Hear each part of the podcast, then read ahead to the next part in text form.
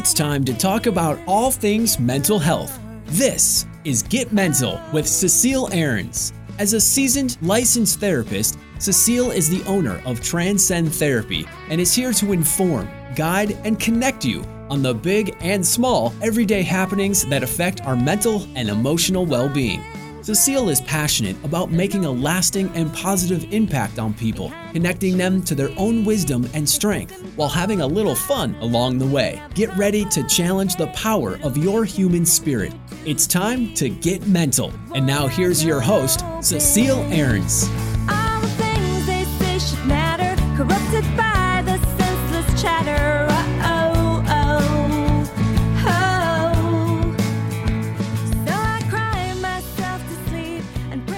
Hello, everybody. Welcome to Get Mental. This is your host, Cecile Ahrens, on the Answer San Diego 1170 AM, 96.1 FM in North County. Thank you so much for being with us.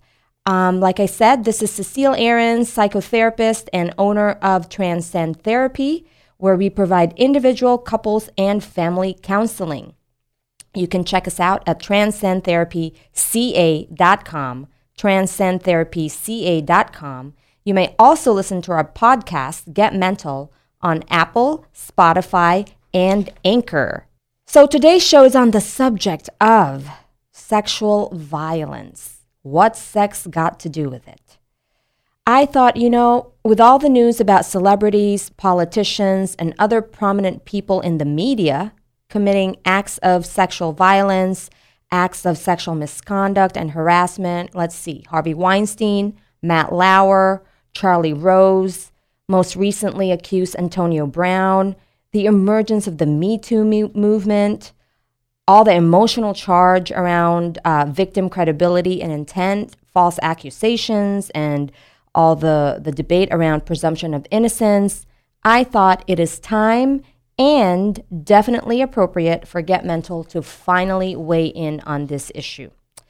What the show will not be about is it's not going to, to politicize sexual violence.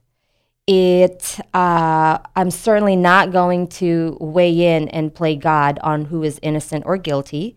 I'm just going to focus on the facts and i think that's how it should be anyway. Before we dive in for those of you new to the show get mental is where we discuss all things mental health and normalize conversations about mental health. And we also want to simplify the language around mental health. That's another one of our core values here at get mental. If you want to suggest future topics, have burning questions, and um, want to know about how to sponsor or advertise, just email us. That's the best way and easiest way to contact us at transcendtherapyca.com. Transcendtherapyca.com. Okay, so as you know, uh, this show is community funded, and your donation will and does make a difference. It takes a village, and it is up to all of us to support and protect our community against the mental health crisis that we face today. So, when we talk about sexual violence, I think it's important for us to start with clarifying a few terms that fall under the, the umbrella of sexual violence. Three things come to mind sexual assault, sexual abuse, and sexual harassment sexual assault, sexual abuse, sexual harassment.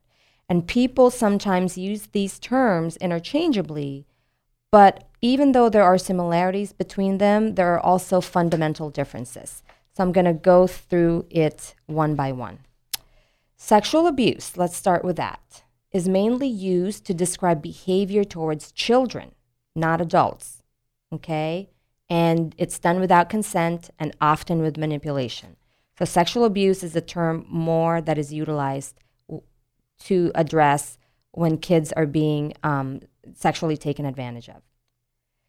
Sexual assault is when um, obviously you are being sexually assaulted. It's unwanted touch, unwanted, any kind of unwanted sexual behavior that is being perpetrated towards you. So, sexual assault is a physical act, and there's a range of behaviors that can fall under that. Sexual harassment is similar to sexual assault, where it involves unwanted, uninvited sexual attention, but the main difference is there is no physical contact in sexual harassment. Once that sexual harassment goes into, um, like, say, your boss actually touching you, that can be considered sexual assault. In any case, all of these types of sexual uh, violence are illegal. Okay, sexual abuse, sexual assault, sexual harassment, they're all illegal. The thing is, these acts are typically motivated by power and control, the desire to humiliate or control somebody. So, the title of the show is What Sex Got to Do with It? Well, absolutely nothing. I know that's hard to believe because these the reason that sex has nothing to do with it is because these acts are are motivated by power and control and a desire to humiliate at times the person. It is not motivated by sexual desire. That is one of the big myths around sexual violence. So I, I just thought it'd be it was really important to um, point that out. Okay. So consent, sexual consent, is at the heart of the matter when we talk about sexual assault, sexual and sexual harassment. And sexual consent is often a critical factor in determining whether a person will be committed um, uh, or charged with a crime or not. So, in the case of sexual abuse, let's talk about that for a second, right? That sexual abuse, again, is for those who are abusing children. Consent should never be expected of any child or minor. Consent should never be expected of any child or minor. I just want to make that clear. An adult should never have any sexual contact with a minor, regardless of the minor consenting, consenting or saying yes, when really, you know, they don't have the capacity to really truly consent to that kind of act. Period. The onus of consent should never be placed on a minor. Period even though, say, one party is 18 years old and say the other party is 17, this happens a lot and people start to blur the lines. So one is a, an adult and one is almost an adult, 17. Regardless of your feelings about it, it's still illegal and really inappropriate to engage in sexual activity with a minor, really. The onus should never be placed on a minor for consent. So, what is sexual consent? What, what do we mean by that, right? I mean, it sounds pretty obvious. It's an agreement um, between participants to engage in sexual activity. And when we think of consent, we often think, oh, you know, it's a matter of just saying yes or no. When we're ac- actually, it's more complicated than that. Um, consent can be given verbally, but consent can also be given non verbally. Okay, how, you might ask? Well, through body language, through um, their behaviors. Someone can communicate non consent through their ambivalence, right? What does that look like? Hesitating, um, you know, saying things like, I'm not really sure if I want to do this, pushing, pushing you away, shaking your head, things of that nature um, is communicating non consent. When in doubt, don't go forward. And I educate a lot of um, my, my young men that I come into contact with um, in my practice about consent because sometimes it is really confusing for them. They are genuinely confused by the messages they're getting um, when they're dating. So there's a lot of education that needs to happen. And I teach them how to be aware of nonverbal cues because consent isn't just going to be given verbally, especially if there's a person who has low self esteem, not very confident, um, very passive, is scared to say no. It's hard for them to actually say, No, I don't want to do this. But you can still, um, uh, you know, get get the vibe from them through their behaviors, through their body language. So, consent can also change at any time during the, the interaction. People can change their mind, right? You could start kissing somebody and then, you know, five minutes later, they might change their mind and realize, I don't want to move forward with this. And that is a totally appropriate and and the person's right to change their mind. So don't think that just because it started off with consent that the whole time it is consensual. This is where it gets confusing for a lot of people. So the the the idea really part of the education that needs to happen and not just with men but you know everybody is that you want to stay attuned with that person throughout the whole sexual encounter so that you're really on the same page from beginning to end. Okay? Um, but again, please watch the nonverbals and respect the cues, respect the boundary. Um, so now I think uh, it would be important to talk about some of the statistics so that you guys understand how prevalent, how big of a problem this is in just our country. I'm just going to talk about the stats in the US. Um, but this is a massive global problem, you know, and I don't have time to get into the politics of it, right? The, the, the, the masculinization and feminization that happens in our society that I think has a lot to do with this. But I don't have time to get into that, but um, maybe another show.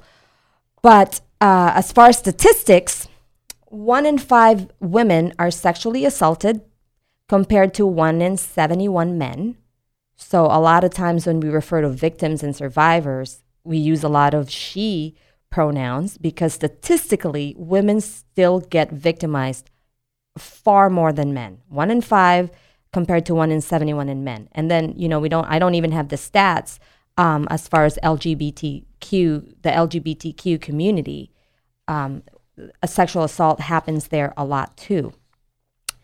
A forcible rape occurs every 6.2 minutes in the US. So, this whole time I've been talking, someone was raped. That's what these stats are saying. So, that is very, very staggering and disturbing. Not okay. Most female victims of rape were raped under the age of 25. So, they're getting victimized at such a young age, almost 80% of the people that were surveyed, and 40% of them before the age of 18. So that means when they were minors. Okay? One in four male victims of rape experienced it at ten, age 10 years or younger. Again, minors. A lot of boys tend to get sexually abused at a younger age. And that, you know, you, that makes sense when you think about it because they're more vulnerable at that age as opposed to when they're older. So this is so heartbreaking, you guys. Totally, totally heartbreaking. And if this is you, if you have been victimized, please know you are not alone. There is help, and it is not your fault. Abuse, sexual abuse, harassment, sexual assault is never your fault. I don't care what the circumstances are, what you were wearing, where you were, how dark the alley was you were wor- walking at, what kind of bar you went into. It is never okay and is not your fault. And I'm going to talk about myths and facts a little later to, to, to really make that point across. There's so many myths and misconception and victim blaming around this subject. Support is available, therapy is available. As a matter of fact, we can help you with these issues at Transcend Therapy. We specialize in trauma. If you are in San Diego and California, give us a call 619 823 1382, 619 823 1382, or you could email us at transcendtherapyca.com. Transcendtherapyca.com. Um, sorry, that's our website. Email us at transcendtherapy at gmail.com. But anyway, if you just go to the website, you will get information about how to reach us and so forth. Um, we also help perpetrators when it's appropriate. And, you know, a lot of times in my experience, people who have abused other people sexually, especially if it started at a, at a young age, also have their own sexual trauma or some form of developmental trauma or child abuse. Child trauma is what I'm talking about. So I'm not saying it's an ex- I'm not excusing their behavior, but I think it's really important if we're having a real conversation about this to look at both parties and how the mental health piece is really a factor in one's you know uh, vulnerability to perpetrate sexual violence and one's vulnerability to um, uh, cope with sexual violence because it's not their fault that they get victimized, right? But it is also um, their, their, the quality of their mental health and their support systems have a lot to do with how, how much they can recover and how quickly they can recover from something like this. Some per- one caveat though, some perpetrators may be beyond the scope of therapy. These are people who are truly sociopathic and antisocial. Okay, I definitely, definitely do not want to paint uh, a picture of utopia and give people a false sense of reality.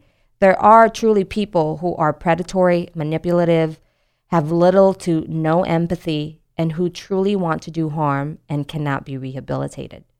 So, um, that's the reality. But majority of people who um, commit these acts as children or minors have a lot of hope and chance in rehabilitating. I know this because I used to work in the field uh, with sexually abusive youth. I worked with the offenders, and a lot of times, you know, they're they're just hurting too, and like I said, they've also been traumatized and exposed to a lot of sexually inappropriate things. And there's a lot of hope for them to change that behavior and to heal and to change that pattern so that as adults they don't end up in the in the system. So here are some warning signs okay? Let's talk about some warning signs especially when you're dating. How how do you know you know when you're at risk? So one of the things you can look for is when a person is touching you with with no regard really for what you want and what what is uncomfortable or comfortable for you, right?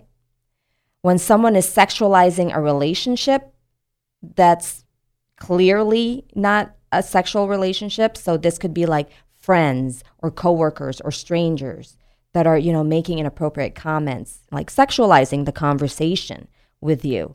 That's a red flag. Using conversation that is inappropriately intimate right? That's another red flag. Telling sexual jokes, that's inappropriate um, and unwelcome, that's another red flag. And making inappropriate comments about your body, your sexuality, th- that's another sign. It's, a, it's an indication of their character, their intention, maybe sometimes their mental health. So, just being cognizant and starting to connect the dots for yourself. Um, the other thing, this is more in intimate partner relationships, when someone is showing a quick temper, blaming others when things go wrong, um, very controlling, using threats, using violence, um, minimizing their behavior. Um, abusive personality characteristics include jealousy, um, and again, you know, I know sometimes people get jealous. We're talking about significant, chronic, persistent, unhealthy jealousy, um, where they're suspicious about everybody with whom you speak. They want to be with you constantly. tries to tries to turn you against your parents or loved ones. Controlling behaviors, like I said, unfair expectations, you know, of you and your time, isolating you, fast tracking. That's what I call it. Fast tracking the relationship, right? Quick involvement pressuring you to move in, to go steady right away, or pressuring you to have sex if you're dating, right? Um, rigid sex roles believes that males and females must act in certain ways and do certain things. Verbal emotional abuse, forcing you to do things, and so forth. I think that's pretty self explanatory, right?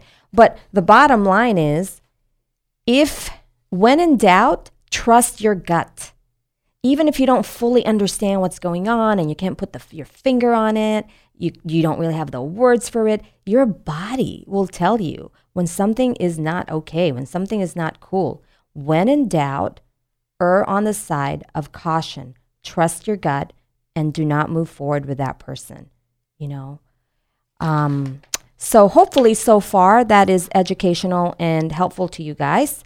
You are listening to Get Mental. We're going to take a short break, but when we return, we're going to talk about sexual how sexual trauma affects victims, self-care, things you can do, and how to be part of the solution. So stay tuned.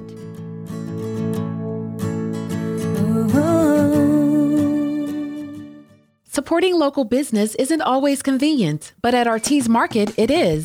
Ortiz Market has all your shopping needs right at the corner of Escondido Boulevard and 13th Avenue in Escondido. They're family owned and operated and feature a huge selection of local beverages. And if they don't have what you're looking for, they'll order it for you. That means you can get what you want without the long lines you find at big name supermarkets. The best part is, they care about serving our community and are here to join the fight to destigmatize mental health and let people know you are not alone. Visit Ortiz Market today at the corner of Escondido Boulevard and 13th Avenue in Escondido.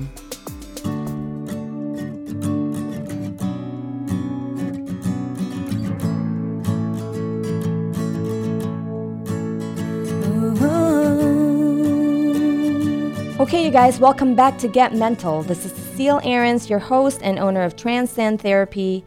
For more information about our practice, visit us at transcendtherapyca.com. And you can also access all of our shows on podcast, available um, on Apple, Spotify, and Anchor.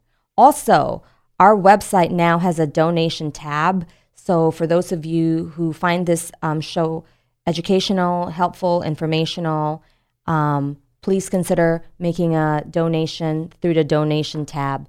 Any amount is appreciated and will be going going towards a very good cause. Also, our guest feature of the month is certified meditation teacher and empowerment coach Joy Parks. She came to the show last week to talk about mindfulness and its many health benefits. And to learn more about mindfulness and how she can help you, please visit joyparkswellness.com. That's parks with an E, joyparkswellness.com. So, moving on with our conversation on sexual violence. What's sex got to do with it? Remember, absolutely nothing, right? Because it's all about power and control. So, what are some of the effects of sexual trauma? Um, some of you may already think, oh, you know, of course, someone's going to have um, a hard time recovering from it.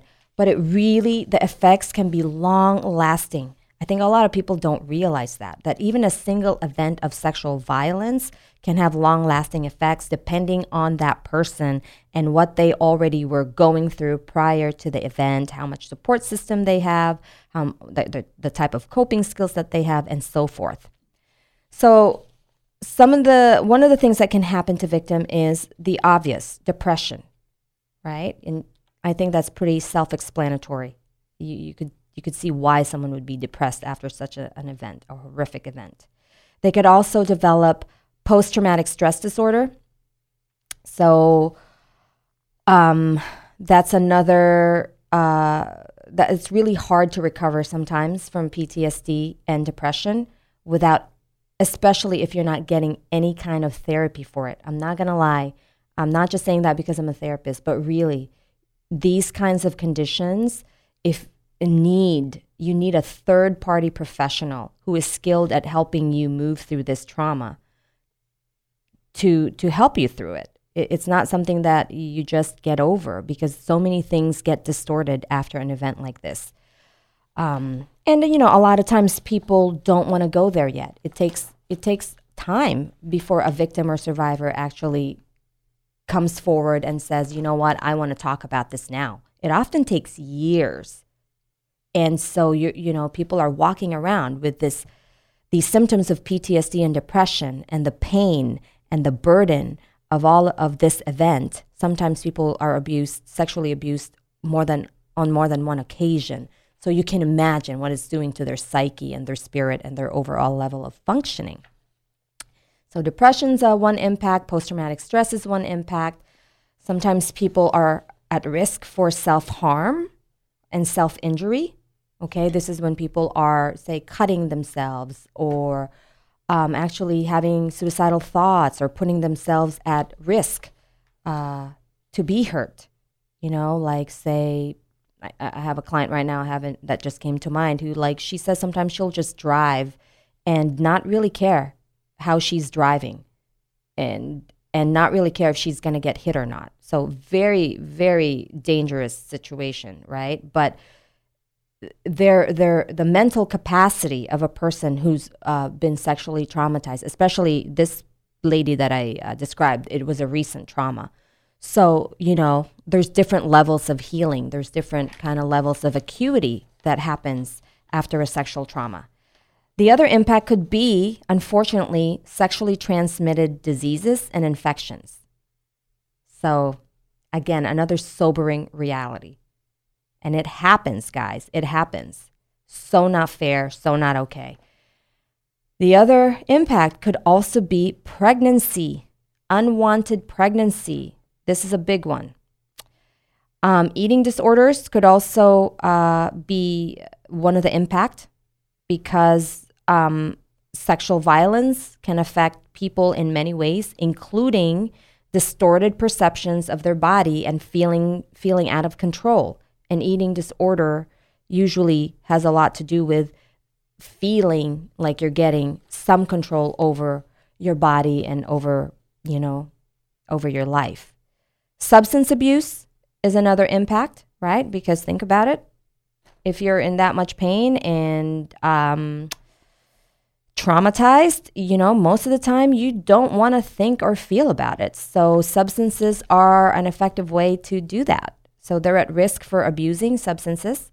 Dissociation is a big one. And for those of you, you know, dissociation really is a clinical term. It happens a lot with trauma victims. Um, it's really when we detach, when you, one detaches from the body to disconnect from the pain and the event.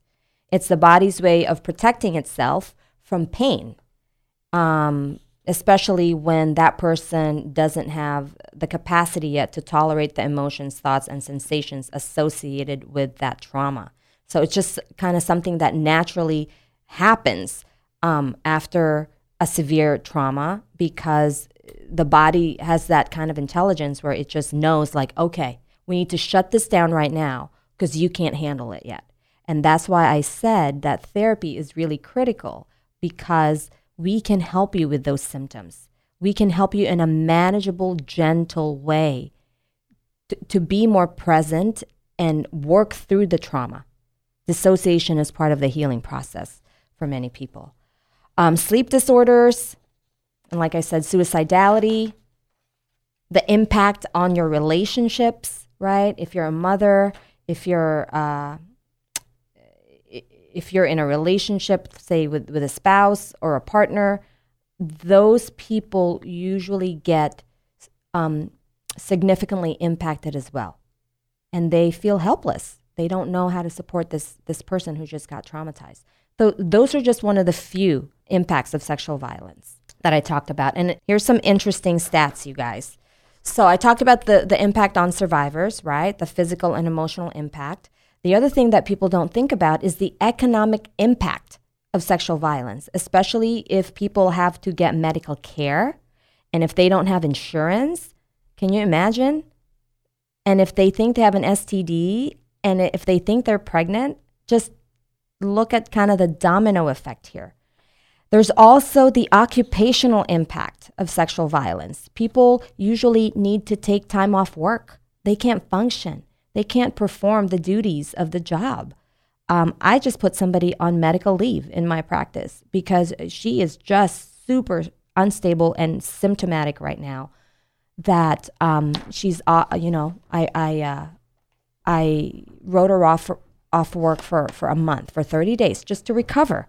So the the struggle and the impact is very real, you guys, and the impact on loved ones, like I talked about or mentioned, a lot of times, the loved ones will also come and seek support in the form of therapy or support group, right? So that's impacting them now and their life. And if they have to pay for those services, that's an economic impact on them. Impact on communities, okay? Schools, workplace, neighborhoods, campuses. Um, all of those structures are usually affected because there's a financial cost to the community, right?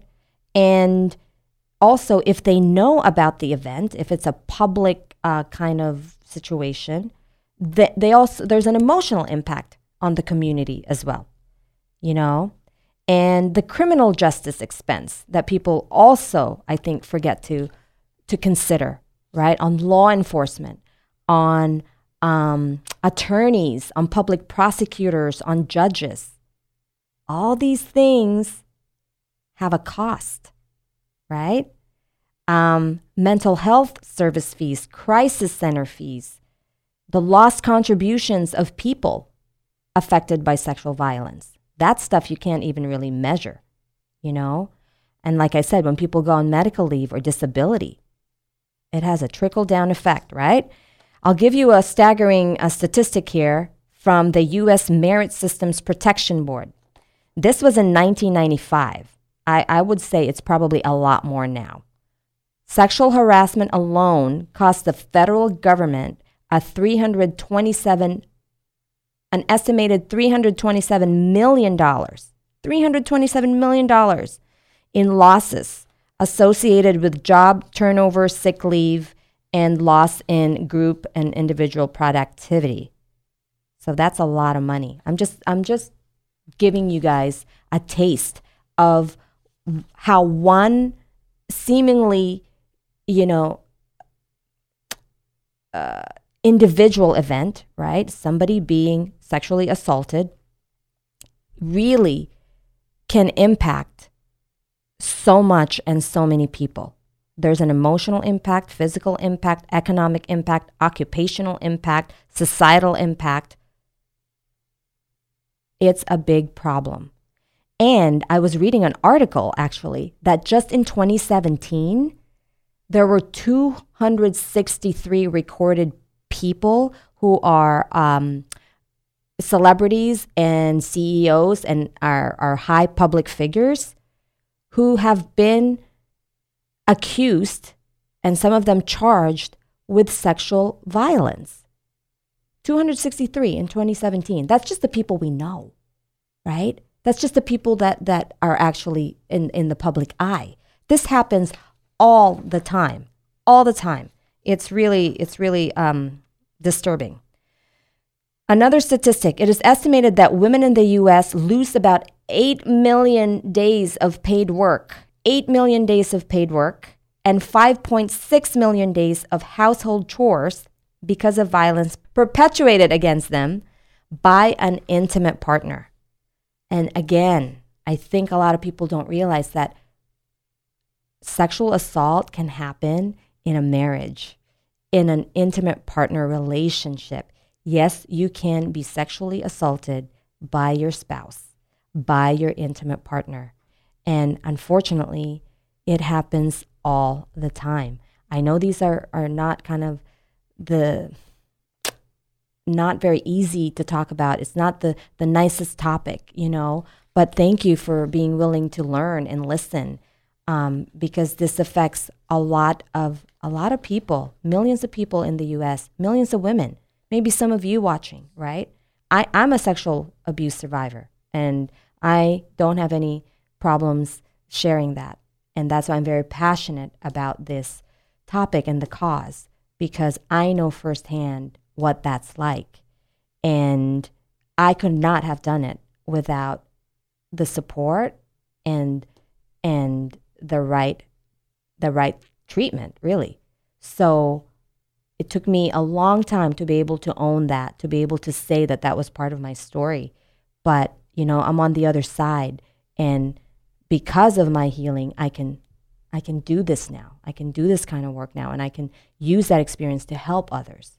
So, if this is you, if this has happened to you, please know that you're not alone. It doesn't have to be a death sentence. Yes, the recovery can be very hard and trying, but it is so worth it. And you do it for yourself. You do it for yourself. You take your power back. You reclaim yourself, you know, and know that you are not alone. You are not alone. Okay. Um, so, what can you do if you're a family member who uh, knows somebody who has been sexually abused, assaulted, or harassed. The first thing you can do is listen non judgmentally, if possible, right? Believe them. Even if, you know, the stories may not be matching up or lining up, it whatever it is, just believe them. It's not your job to determine whether it, it, how it happened and, and all the, the, the accuracy of the story. It's really important to believe survivors. And yes, there are cases where people falsely accuse people of sexual violence, but the the the the truth is those are very rare. And I used to work, I used to manage um, a crisis center, domestic violence and sexual assault hotline and shelter 24 7. And I know this firsthand that most people, most victims do not come forward. They do not prosecute. They do not want to press charges. They don't want to go make it public because they are so terrified of reliving the violence and the trauma. So the amount of people who falsely accuse somebody is very small compared to the amount of people who get victimized and do not report. This is actually, I believe, one of the most underreported crimes in our country right? Why do you think the Me Too movement happened? You know, because people just don't want to go there. They don't want to talk about it. They don't want to think about it. There's still a lot of shame. Um, so this is why I'm doing this show. Okay, this is what Get Mental is about. So please listen, listen to them. Be there. Okay, in any way, shape, or form that you can.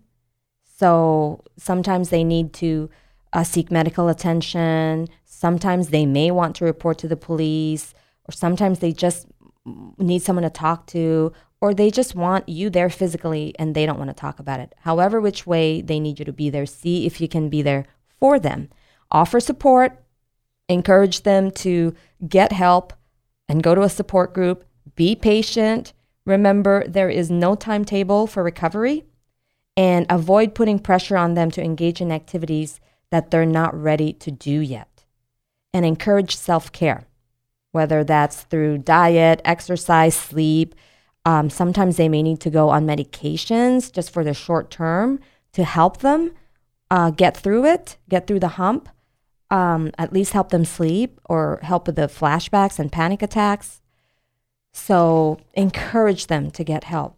And then for you, loved one, if if if you're the one doing the supporting, it might get challenging and, and really um, emotionally draining for you as well. So you can also get support for yourself, either through individual therapy or support groups, or just, you know, if you already have a pretty solid set of coping skills, use the coping skills that you have um, to take care of yourself because you're going to need that. You're going to need to sustain yourself if someone very close to you has been a victim of sexual violence because their recovery, you know, is going to take time and there there are many steps to it. Okay? So again, if you guys have any questions, you can type it up there and uh, I'm happy to to answer them. So let's talk about a little bit about prevention, okay? There is no way to prevent sexual violence from occurring 100%. Let me just say that because you know, we don't have full control over another person, in this case, the perpetrator. But there are ways that you can reduce the risk for yourself. The first one is educate yourself, know the signs, trust your gut, like I said earlier. When in doubt, err on the side of caution. Don't go out with that person. Or, um, you know, tell somebody about it, right? Tell somebody if someone is making you feel uncomfortable. Develop a code system with your friends or family, for example, if you're going out on a date. Arrange a code word to indicate to them to call you or come and get you. Um, tell a counselor or therapist or a trusted person. Report it to authorities as much as you can, whether that's teacher, uh, you know, pastor, school counselor, police, if you have the courage to do that, because people can't help and support you unless you say something and unless you reach out. Um, so that's that. So we only have a few minutes left, and I want to spend some time just talking about some myths and facts around sexual violence. And I think this would be really um, informative with ev- for everyone. So, the number one myth is that victims are at fault. They caused the violence that has happened to them. Well, of course, that's not true. Um, it doesn't matter what someone is wearing, how they're acting. No one asks. No one asks to be raped. Okay, it is never the victim's fault. An absence of consent is a crime. Period. Though there shouldn't be any ambiguity about that. Okay, no means no, and again, no doesn't have to be stated verbally. Some body language is a form of communication.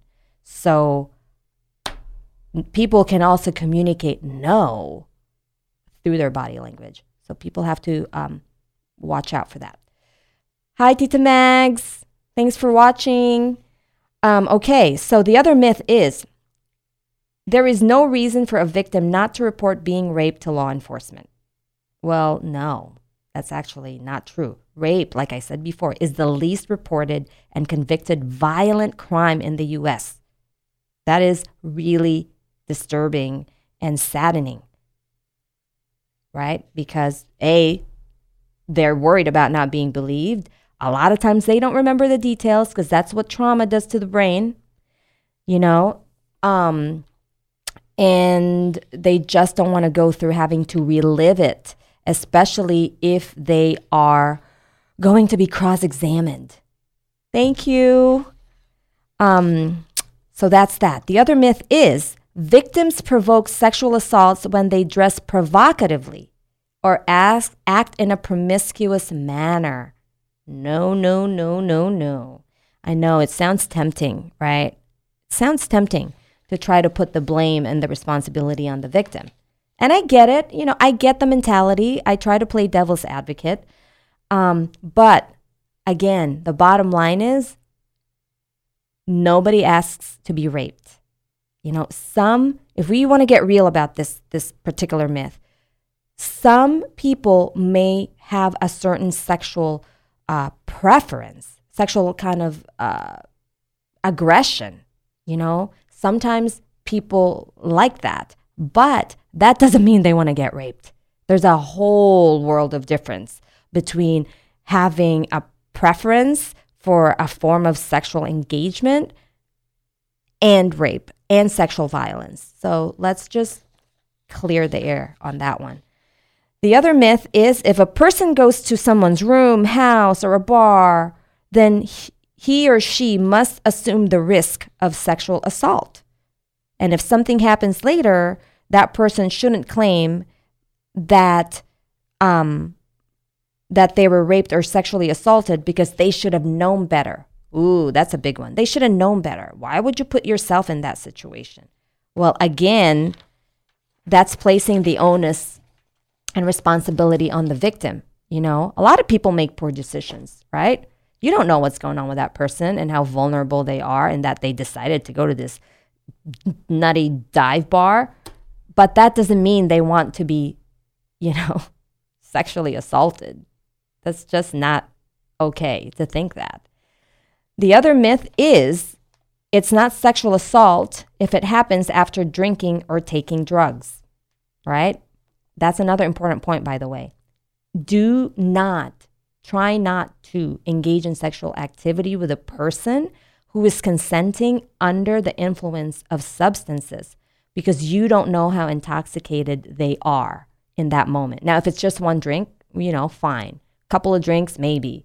But, you know, you know when someone is like not all there anymore after after a few drinks or if you're if they're doing drugs, right? That is not the time to get consent and usually that's not also considered true consent when they're consenting under the influence. So, you know, I tell a lot of my young adults, especially my young male adults um, who are confused about consent. We talk about this a lot. Uh, the other um, myth is that most sexual assaults are committed by strangers. That's not true because most sexual violence is are committed by someone the victim knows. Okay, a spouse, a partner, a boyfriend, an acquaintance, a neighbor, that happens a lot, or a coworker or a boss. Um, sexual assault won't happen to me or anyone I know, right? That's also a myth. Doesn't matter how careful you are, how um, how responsible you think you are. Some people will use force to get what they want. So just be aware of that. That's why it's really important to educate yourself on the signs and the red flags and to have a buddy system if you know you're you're, um, concerned about your safety somewhere really communicating that with somebody you know. So there are many other uh, myths and facts here and we can't really um, we can't really get into it because we don't have a whole lot of time left. But one more thing i want to share is one of the myth is serial rapists are uncommon. That's not true most every perpetrator is a serial rapist isn't that disturbing? Meaning that they choose to use coercion, violence, threats of force to assault people on a repeated basis. So, what they're really saying is they're not usually one time offenders. They have a pattern. They have a pattern. That's why knowing the signs can really help you recognize that pattern in somebody. So, yeah. Thank you so much for listening thus far and hanging in there with me on such a difficult, delicate subject, you know. But again, what's sex got to do with it? Absolutely zero, nada, nothing. Because it's not about sex, it's not about sexual desire. It is really about power and control. Okay? So we have reached the part of our show called Inspiration Corner. Inspiration Corner. And this is where I get to talk about a real life story of a client from my practice or um, a previous life uh, related to the topic. So I have a couple of, of stories I'd like to share. The first one is a female client in her 30s who has just um, actually she just started working we just started working together about six weeks ago. And she is a survivor of domestic violence and sexual assault by her intimate partner. And the reason she's an inspiration is because she was one of those rare women who actually decided to press charges and won. And her perpetrator is now in prison for 12 years. So that's that the, that's a rarity because like I said, most of the time they don't come forward.